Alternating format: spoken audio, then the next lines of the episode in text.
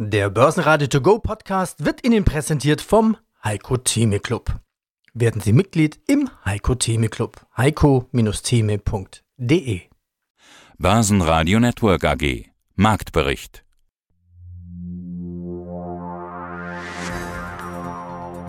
Herzlich willkommen zum Börsenradio To Go Podcast. Aus dem Börsenradiostudio begrüßt Sie Peter Heinrich, Andreas Groß und Sebastian Leben. Der DAX setzt seinen Erholungskurs fort. Fed-Chef Powell sorgt für einen kleinen Schock. Die Erholung geht ungeachtet von vielen Unsicherheitsfaktoren weiter. DAX plus 1%, Schlusskurs 14.473 Punkte, MDAX plus 0,7%, 31.914 Zähler und der ATX in Wien, der Total Return, 6.925 Punkte, das ist eine Differenz zum Vortag von 1,6%. Der DAX präsentiert sich also erstaunlich robust. Auch von der Wall Street kommt wieder Schub. Aber der ewige Optimist Heiko Thieme aus den USA mahnt zur Vorsicht. Heiko Thieme, globale Anlagestratege. Heiko, seit 4 Wochen ist Krieg in der Ukraine. Die Börse, so habe ich den Eindruck, hat sich vom ersten Schock erholt. Die Menschen noch lange nicht. Normalität ist in ganz weite Ferne gerückt. Auch bei meinen Interviews mit den Firmenchefs wagt keiner eine Prognose, was für Auswirkungen das Ganze haben wird auf die Wirtschaft, auf deren Geschäft. Wir wollen in die Analyse einsteigen, Fragen beantworten, so gut wir es können. Fragen zum Beispiel nach Investments, gerade im Umfeld dieses Krieges, in der Hoffnung, dass er bald vorbei ist. Fragen zu China haben wir bekommen, Fragen zur Zinswende. Seit 2 Jahren ist ja die Frage, wie geht es dir, immer eng verknüpft mit dem Thema Corona, derzeit mit dem Thema Krieg. Heiko, wie geht es dir? Was gibt es Neues? Und ganz persönlich gesehen, ich bin einer der wenigen in meinem Familienbekanntenkreis mit meiner Frau zusammen, die noch keinen Corona-Virus hatten. Wir sind geboostert, kriegen vielleicht die 4. Impfung auch noch in den nächsten Wochen. Wir halten uns aber auch relativ zurück hier im nordöstlichen Spanien, in Cadaqués, in dem malerischen Fischerdorf, Ali sehr geprägt. Und uns geht es generell gut. Wir leiden auf höchstem Niveau, wenn man so will, das zur persönlichen Situation. Dann aber jetzt das viel Tragischere ist natürlich der Blick nach Osten in die Ukraine. Und das, was wir dort erleben, bringt mich zur heutigen Aussage. Ich mache eine Kernaussage, die heißt zu schnell. Ausrufezeichen. Und die Frage ist natürlich die, was bedeutet das? Wir haben von den Tiefständen, die wir gesehen hatten, jetzt im Februar, wir waren ja knapp unter der 11.500, oder 12.500 Marke, ich will jetzt nicht dramatisieren, 12.500 Marke, wir hatten ein Minus von 24%, von knapp 16.300 gesehen nach den ersten 3 positiven Börsentagen im neuen Jahr, also ein Minus von rund 24% beim DAX. Das ist eine nicht Korrektur, sondern es ist eine Bässe gewesen. Ich hatte ja projiziert ursprünglich, wir werden die 13.000 Marke testen und auch noch leicht unterschreiten. Das war dann sogar etwas mehr, was ich auch vorher noch schon annonciert hatte, wenn ich mal so sagen darf, ohne jetzt angeben zu wollen. Und dann gemeint, es könnte also bis in die Nähe der 12.000 Marke gehen. Das war alles vor der jetzt totalen Zerstörung einiger Teile von der Ukraine. Der Krieg hat sich seitdem aus meiner Sicht heraus verschlechtert, von den Opfern her gesehen, von der Verwüstung her gesehen. Und damit meinte ich, dass also wir durchaus nochmal die 12.000 Marke ins Blickfeld bekommen könnten und eventuell sogar noch leicht unterschreiten könnten. Einen Crash wie vor 2 Jahren, Corona-bedingt, von Ende Februar oder vom Februar bis zum März von einem Minus von 40% rund beim Dow Jones Index und beim DAX Index. Das hatte ich bisher nicht gesehen und sehe ich nach wie vor nicht, um das gleich vorwegzuschicken. Aber eine Bässe von 24% beim DAX ist fast ausreichend, noch nicht voll und ganz aus meiner Sicht, bei den USA-Börsen oder beim Dow Jones Index, wo wir nur bisher eine Korrektur hatten, in Anführungsstrichen, ist das meines Erachtens etwas zu wenig. Und der Erholungstrend, den wir hier in den letzten Tagen gesehen haben, der geht mir zu schnell und ist nicht realitätsbezogen. In den Interviews heute hören Sie Bastian Bosse, Investment nicht wie Lichtschalter betrachten, sondern wie einen Dimmer. PayPal und Facebook Zukunftswerte. Stefan Risse über Robert Habecks Energiereise in die Wüste und Wasserstoffaktien. USA ist Gewinner des Krieges. Nemetschek AG Umsatzmilliarde im Blick, Wachstum 2021 und gute Prognose, Nachholeffekte und Nachholbedarf, Wachstumstreiber. Immobilienbetreiber Agrob in der GWC-Analyse, spezialisiert auf Medienbranche bei München, bald mehr Dividende. Fondsmanager Dirk Müller, auch bekannt als Mr. DAX, setzt auf Kriegshosse-Aktien in den USA. Amerikanische Konzerne, auch Ölkonzerne, Fracking-Konzerne im Gasbereich profitieren massiv davon. Und daher kann man, wenn man möchte, sogar auf eine Kriegshosse in den USA setzen, solange der Krieg nicht Gefahr schlägt, nach Amerika auszugreifen. Und davon sind wir weit entfernt. Das halte ich für nicht realistisch. Ich glaube, wenn es zu einer weiteren militärischen Eskalation kommt, wird das auf dem europäischen Kontinent ausgetragen. Amerika wird da weit rausgehalten. Das wäre dann ein Eskalationsschritt, da sind wir weit von entfernt. Deswegen, Amerika würde zunächst von solcher Entwicklung profitieren und auch die Aktienmärkte, so pervers das ist. Und ganz offen gestanden habe ich keine Lust zu investieren und auf Kriegsgewinne zu hoffen. Das ist etwas, deshalb habe ich nie Rüstungskonzerne. Ich will mich nicht freuen müssen, weil irgendwo ein Krieg ausbricht.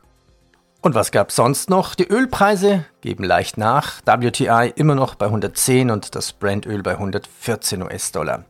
Also ich habe immer gedacht, wir in Deutschland brauchen ziemlich lange was zu bauen, wie zum Beispiel den Flughafen Berlin. Bei Tesla ging es schneller. Nach gut 2 Jahren wurde heute das Werk in Brandenburg übergeben und die ersten Fahrzeuge ausgeliefert. Das Wolfsburger VW-Werk nimmt wieder Fahrt auf. Es gibt wieder eine stabilisierte Versorgung bei den Bauteilen.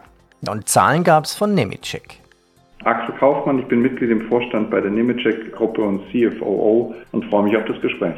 Nemetschek ist gewachsen, auch im Jahr 2021. Wir schauen uns gleich die Jahreszahlen gemeinsam an und will das auch weiterhin tun, das Thema Wachstum, was nicht ganz unwichtig ist. Wachstum geht einher mit guter Profitabilität. Die Marge liegt jetzt bei gut 1/3. Anleger bekommen 69 Cent Dividende nach 30 Cent zuletzt. Herr Kaufmann, die Umsatzmilliarde haben Sie nach wie vor im Blick, wird vielleicht noch ein bisschen dauern, so 4 bis 5 Jahre schätze ich mal. 681,5 Millionen Euro sind es geworden im Jahr 2021, ein Anstieg von über 14%, sogar nochmal leicht über der angehobenen Prognose. Was waren denn jetzt die Wachstumstreiber? Ja, vielen Dank. Also zunächst mal freuen wir uns natürlich sehr, dass wir die schon vorläufigen Ergebnisse, die wir im Februar avisiert haben, bestätigen konnten. Und gehen entsprechend auch optimistisch jetzt ins neue Geschäftsjahr. Ich glaube, wir haben letztes Jahr durchaus profitiert, auch von dem einen oder anderen Nachholeffekt, sind gut durch die 2 Jahre jetzt Pandemiezeit gekommen, profitieren in Summe weiterhin von dem Nachholbedarf, der im Bereich Bau für digitale Lösungen besteht. Und der ein oder andere strukturelle Zusatztreiber kommt noch dazu, ob es die Art der Regierung ist, doch bei Bauprojekten besser im Kosten- und Zeitrahmen zu bleiben, ob es die Nachhaltigkeitsaspekte sind jetzt zu jüngst in der Baubranche. All das durchaus hilft uns und sorgt für entsprechende Nachfrage bei den Lösungen. Ich habe gelernt in den vergangenen Jahren immer wieder, wenn ich mit Softwareunternehmen spreche, ja, das Abo-Modell, das hilft uns, das bringt wiederkehrende Umsätze. Das bietet aber auch dem Kunden die Möglichkeit, wieder auszusteigen. Machen die Kunden das oder sind sie, ja, wie soll ich sagen, doch so bequem, einmal, da das Abo abgeschlossen hat, man bleibt dabei? Ja, die Abo-Modelle, wie Sie es nennen, oder Subscription, in dem Sinne sind für uns ein großes Thema. Haben wir in den letzten 2-3 Jahren auch nochmal weiter forciert. Wir wollen die Kunden da nicht dazu rein zwingen und machen es auch nicht auf einen Schlag, sondern haben uns einen Ansatz ausgesucht, wo wir phasenweise über die einzelnen Segmente in den Geografien, dort wo es für den Kunden auch einen Mehrwert bietet und ein Win-Win ist, entsprechend vorgehen. Und so sind wir stolz, es wird die höchste Zahl im Anteil des Umsatzes über eigentlich die ganzen Jahre jetzt berichten konnten, gehen auf die 20% in diesem Teil der Umsätze zu. Und in Summe sind wir schon über 60% bei den total wiederkehrenden Umsätzen, wo wir die Serviceverträge auch mit einbeziehen. Und auf Ihre Frage, wenn wir es richtig machen, und das haben wir auch in Sparten gesehen, dann haben sie tatsächlich eine hohe Kundenbindung, weil die Kunden zufrieden sind und es für die auch keinen Grund eigentlich gibt, abzuspringen. Sie müssen die Kunden entsprechend halt versorgen mit Zusatznutzen. Das tun wir in der Regel durch zusätzliche Feature, die sie dann im Abo-Modell laufend bekommen. Fed-Chef Powell konnte die Wall Street nur kurz damit beeindrucken, dass die Zentralbank die Zinssätze auch durchaus stärker als bislang erwartet anheben könnte. Ja gut, er zeigte sich gleichzeitig aber zuversichtlich, dass die Fed dennoch ein sogenanntes Soft Landing der Wirtschaft erreichen kann. US-Staatsanleihen verlieren weiter, während im Gegenzug die Rendite in Höhe schnellen, was darauf hindeutet, dass die Sorgen über das zukünftige Wirtschaftswachstum wächst. Bastian Bosse, Vorstand der BRW Finanz AG. Sollte man jetzt in die Aktie einsteigen? Ich weiß nicht, wie weit Sie das beantworten wollen. Aber auf jeden Fall ist für Sie PayPal ein Zukunftswert. Wie mit diesen 100 Euro umgehen? Vielleicht sinkt es ja noch weiter, peu à peu einsteigen. Wie ist da Ihre Taktik? Also würde ich den Hörern auch empfehlen, nie vorzugehen. Also das wäre ja ein Schwarz-Weiß-Denken. Ich habe Geld, ich möchte es investieren, warte ich noch oder wird es vielleicht doch mal günstiger oder soll ich heute bereits investieren? Ich würde das nicht wie so einen Lichtschalter betrachten, sondern eher wie ein Dimmer. Also ich glaube, es gibt gute Gründe, dass man bereits heute in PayPal investiert sein könnte, ohne ein solches Investment konkret jetzt auch hier an dieser Stelle zu empfehlen. Dafür gibt es noch viel, viel mehr Aspekte, die es zu berücksichtigen gilt. Aber wir sind in PayPal investiert. Und so es vielleicht noch einmal günstiger werden sollte, wären wir auch bereit, auch in den kommenden Monaten die Position nicht nur zu halten, sondern sie auch durchaus weiter aufzustocken, wenn sich nicht Grundlegendes auf der Wertseite verändert. Es gibt so viele Treiber, wir denken halt in einer Welt immer wieder, also wenn wir Wachstumszahlen berichtet bekommen, Bruttoinlandprodukt dergleichen mehr, sind das zumeist reale Wachstumszahlen. Das ist aber für so eine Plattform wie PayPal irrelevant, da geht es um nominelle Themen.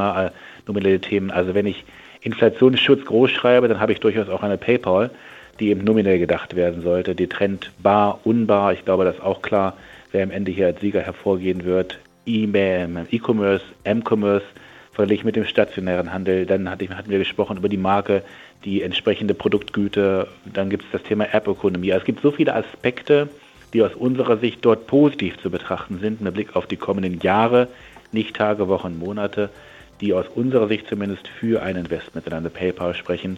Der Disclaimer, wie gesagt, muss immer noch nachgeschoben werden. Okay, den Disclaimer, das ist klar. Aktien können fallen und sinken, also Sie kaufen natürlich auf Ihr eigenes Risiko hin. Auf zur nächsten Aktie, aus zeitlichen Gründen hauen wir ein bisschen drauf. Zeitlich Facebook Metaverse. Das nimmt der Zuckerberg so ernst, dass er seinen Konzern zu Meta umbenannte. Das Metaverse soll Welten zusammenführen, ein Zusammenschluss aller virtuellen Welten. Das Metaverse ist ein Hype-Begriff der Stunde. Ja nur, was soll es wirklich sein? Wo ist es eigentlich? Gibt es da einen Eingang? Kann man das Metaverse heute schon sehen? Ist es nur eine Vision von Mark Zuckerberg oder ist es doch mehr? Es hat das Potenzial, mehr zu werden. Aber es sollte aus unserer Sicht nicht der Hauptgrund sein, aus dem man sich Stand heute mit Facebook oder Meta Platforms beschäftigt. Das ist sicherlich eine interessante Vision mit Blick auf die kommenden Jahre, so beginnend ab 5, 6, 7 Jahre in der Zukunft. Das kann ein großes Thema werden. Die Wahrscheinlichkeit ist auch nicht gering, dass dann für den Fall, dass dieses Metaversum Realität werden wird, auch hier eine Plattform wie Meta entsprechend davon wird profitieren können. Aber an sich würden wir den Investment Case Meta Platforms heute nur sehr bedingt mit dem Metaversum auch verbinden. Wie immer hier nochmal der Hinweis, alle Interviews hier in diesem Podcast finden Sie auch in Langform, also rund 10, 15 Minuten auf börsenradio.de. Und übrigens, Sie können als Fondsmanager oder Bank hier auch gerne den Podcast bewerben. Wir haben nämlich jetzt schon über 120.000 tägliche Abonnenten. Ja, und wenn es Ihnen gefallen hat, dann bitte geben Sie uns 5 Sterne in Ihrem Podcast-Portal. Ich danke Ihnen. Mein Name ist Felix Haug, bin Analyst bei der GBC AG. Und wir wollen über eine Firma sprechen, die bei euch in der Analyse ist. Agrob, ein Immobilienbetreiber. Man könnte jetzt weit in die Vergangenheit zurückblicken auf über 150 Jahre Firmengeschichte. Aber in der Zeit hat sich so viel verändert, dass ich glaube, die alten Zeiten lassen wir an der Stelle mal raus und kommen direkt zum Thema Immobilien. Agrob ist spezialisiert und betreibt einen Medien- und Gewerbepark im Münchner Vorort Ismaning. Herr Haug, was ist das für ein Geschäft? Die Agrob betreibt, wie gesagt, einen Medien- und Gewerbepark in Ismaning. Darauf fokussiert sie sich auf die Bestandsbewirtschaftung und die Immobilienverwaltung sowie die Projektentwicklung für den eigenen Bedarf. Das heißt, sie baut Immobilien für ihre Mieter, die überwiegend aus dem Medienbereich kommen. Darunter zählen unter anderem Antenne Bayern, der Bayerische Rundfunk, Sport 1, The Zone oder die Funke Zeitschriften, Verlage. Also hauptsächlich Medienunternehmen als Kunden. Warum kommen die alle nach dort? Okay, die Nähe zu München ist natürlich ein Argument, aber Agrob ist auch auf eine spezialisierte Infrastruktur ausgerichtet, die auf Medien ausgerichtet ist. Was ist da die Besonderheit? Also warum bietet sich das gerade für Medienunternehmen an? Einerseits, also die Infrastruktur wird jedes Jahr gewartet bzw. ausgebaut. Darunter zählt zum Beispiel eine großdimensionierte Satellitenanlage, zahlreiche Parabolantennen und ein ausgebautes Glasfasernetz, damit diese gut angeschlossen sind und dementsprechend auch ihre Medien schnell und zuverlässig verbreiten können.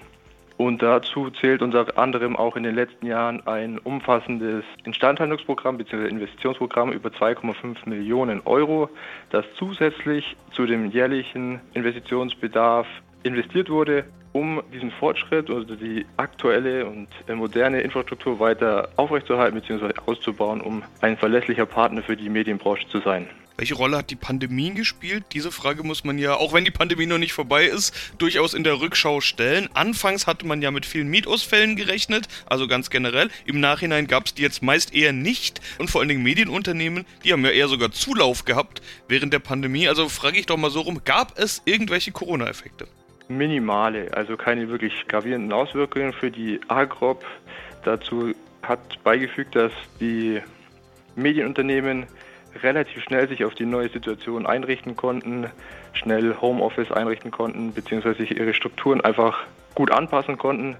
Dadurch gab es eigentlich keine Ausfälle in der Medienbranche. Wie schon gesagt, das war eher ein Zulauf für viele. Dadurch gab es keine wirklichen negativen Effekte. Insbesondere durch das Investitionsprogramm konnte ja davor die Infrastruktur auch ausgebaut und wurde davor ausgelegt, dass man auf solche Situationen schneller reagieren konnte und durch die moderne Einrichtung also keine gravierenden Folgen für die Mieter sowie die Agrob entstehen konnten.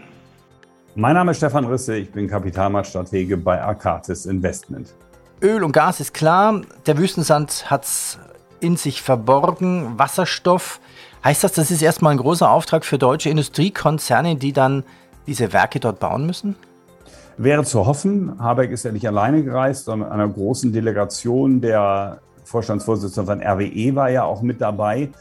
Allerdings sehe ich jetzt, wenn ich in unsere Portfolios gucke, nicht unbedingt deutsche Unternehmen da, die wir hier nun zuordnen als der Wasserstoffproduzent bzw. der Zulieferer für die Wasserstoffindustrie. Für die Erzeugung von grünem Wasserstoff braucht man Elektrolyseure und die werden aber jetzt nicht von bekannten deutschen Unternehmen hergestellt. Tja, wenn ihr jetzt ins Depot von Arcatis schaut, was steht da drin für Wasserstoff? Ja, also wir haben einige Titel drin, wir haben uns wirklich sehr eingehend mit der Thematik beschäftigt, weil uns klar wurde, das ist ein ganz wichtiges Themenfeld, auf das man setzen muss, einen Wachstumsmarkt. Man hat natürlich erstmal die Problematik, dass wir jetzt nicht die Ersten sind, die da drauf gekommen sind, sondern dass dieses Thema Wasserstoff schon seit ein paar Jahren ja gespielt wird. Und du kennst sicherlich auch viele Namen von Unternehmen, die da hochgejubelt worden sind, wie so eine Ballard Power. Man muss natürlich immer gucken, die sind nicht günstig. Wir haben zum Beispiel eine Bloom Energy drin. Die stellen zum Beispiel Elektrolyseure her und eben auch Brennstoffzellen und haben einen ziemlich hohen Wirkungsgrad. Dann haben wir eine Plug Power drin, die beliefert beispielsweise Amazon und Nike. Für deren Hochlager rüsten die Gabelstapler aus. Und ein Titel, den wir besonders mögen, weil er zu einem Value-Anleger besser passt, ist die Fortescue Metals. Keine Ahnung, ob du davon schon mal gehört hast. Es ist ein australisches Unternehmen, ist das viertgrößte Bergbauunternehmen, betreibt vor allem Eisenerzminen. Aber der Gründer ist jemand, der sehr innovativ denkt und der vorhat, in Australien eine Anlage für grünen Wasserstoff aufzubauen, die so viel grünen Wasserstoff produziert, wie momentan auf der ganzen Welt produziert wird. Und das Unternehmen ist aber eben dann eher wie ein Minenunternehmen bewertet, hat mit der Dividende vom letzten Jahr eine Dividendenrendite, glaube ich, von 20%. Das heißt, aus dem Minenwert wird ein Technologiewert? So sehen wir das, genau. Und die wollen dann eben diesen Wasserstoff auch verschiffen in die Welt, wollen selber mit ihrer Produktion bis 2030 klimaneutral werden, also mit der Eisenerzproduktion. Das ist eben so eine Kombination. Es gibt in Indien im Übrigen auch zwei Unternehmen, die auf dem Weg unterwegs sind. Aber der indische Aktienmarkt ist halt ein eher schwierigerer Markt. Aber die Fortescue Metals, die mögen wir, lohnt sich die mal anzugucken, weil die eben viel Wasserstoff als Zukunftspotenzial haben, aber bewertet werden wie eine Mine. Also Bloom Energy, Plug Power und Fortescue Metals. Richtig ausgesprochen? Keine Kaufempfehlung. Ich rede nur über Titel, die wir im Fonds haben. Ganz wichtig. Der Euro ist wieder über $1,10. RWE ohne Kohle, also Geld hat RWE. Der aktivistische Investor Enkraft will auf der nächsten Hauptversammlung über die von ihm verlangte Abspaltung des Kohlegeschäftes abstimmen lassen. Und Evergrande legte das Jahresergebnis 2021 nicht fristgerecht vor. Was denkt Dirk Müller über China? Meine Kernaussage war stets, China, der chinesische Immobilienmarkt und die chinesische Wirtschaft ist die größte Blase der Weltwirtschaftsgeschichte und steigende US-Zinsen werden sie eines Tages zum Einsturz bringen. Und genau dieses Szenario entwickelt sich derzeit. Wir sehen bereits im Herbst letzten Jahres, dass die chinesische Immobilienblase massiv unter Druck ist, dass größte chinesische Immobilienentwickler vor der Pleite stehen und das ist ein Prozess, der ja gerade erst begonnen hat. Das ist ja nichts, das passiert innerhalb von einem Monat und dann ist gut, sondern sowas entwickelt sich ja. So wie wir es auch unter Lehman gesehen haben. Die Lehman-Krise ist ja nicht erst im Herbst 2008 plötzlich passiert, sondern die hat sich ja schon seit 2007 angezeichnet und hat sich über viele Monate entwickelt. Das Gleiche sehen wir derzeit in China. Die Katastrophe dort im Immobilien- und Wirtschaftssegment entwickelt sich und die steigenden amerikanischen Zinsen sind der Todesstoß für diesen chinesischen Immobilienmarkt.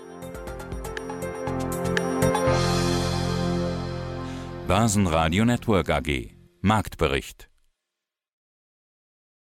Der Börsenradio To Go Podcast wurde Ihnen präsentiert vom Heiko-Thieme Club. Werden Sie Mitglied im Heiko-Thieme Club. heiko-thieme.de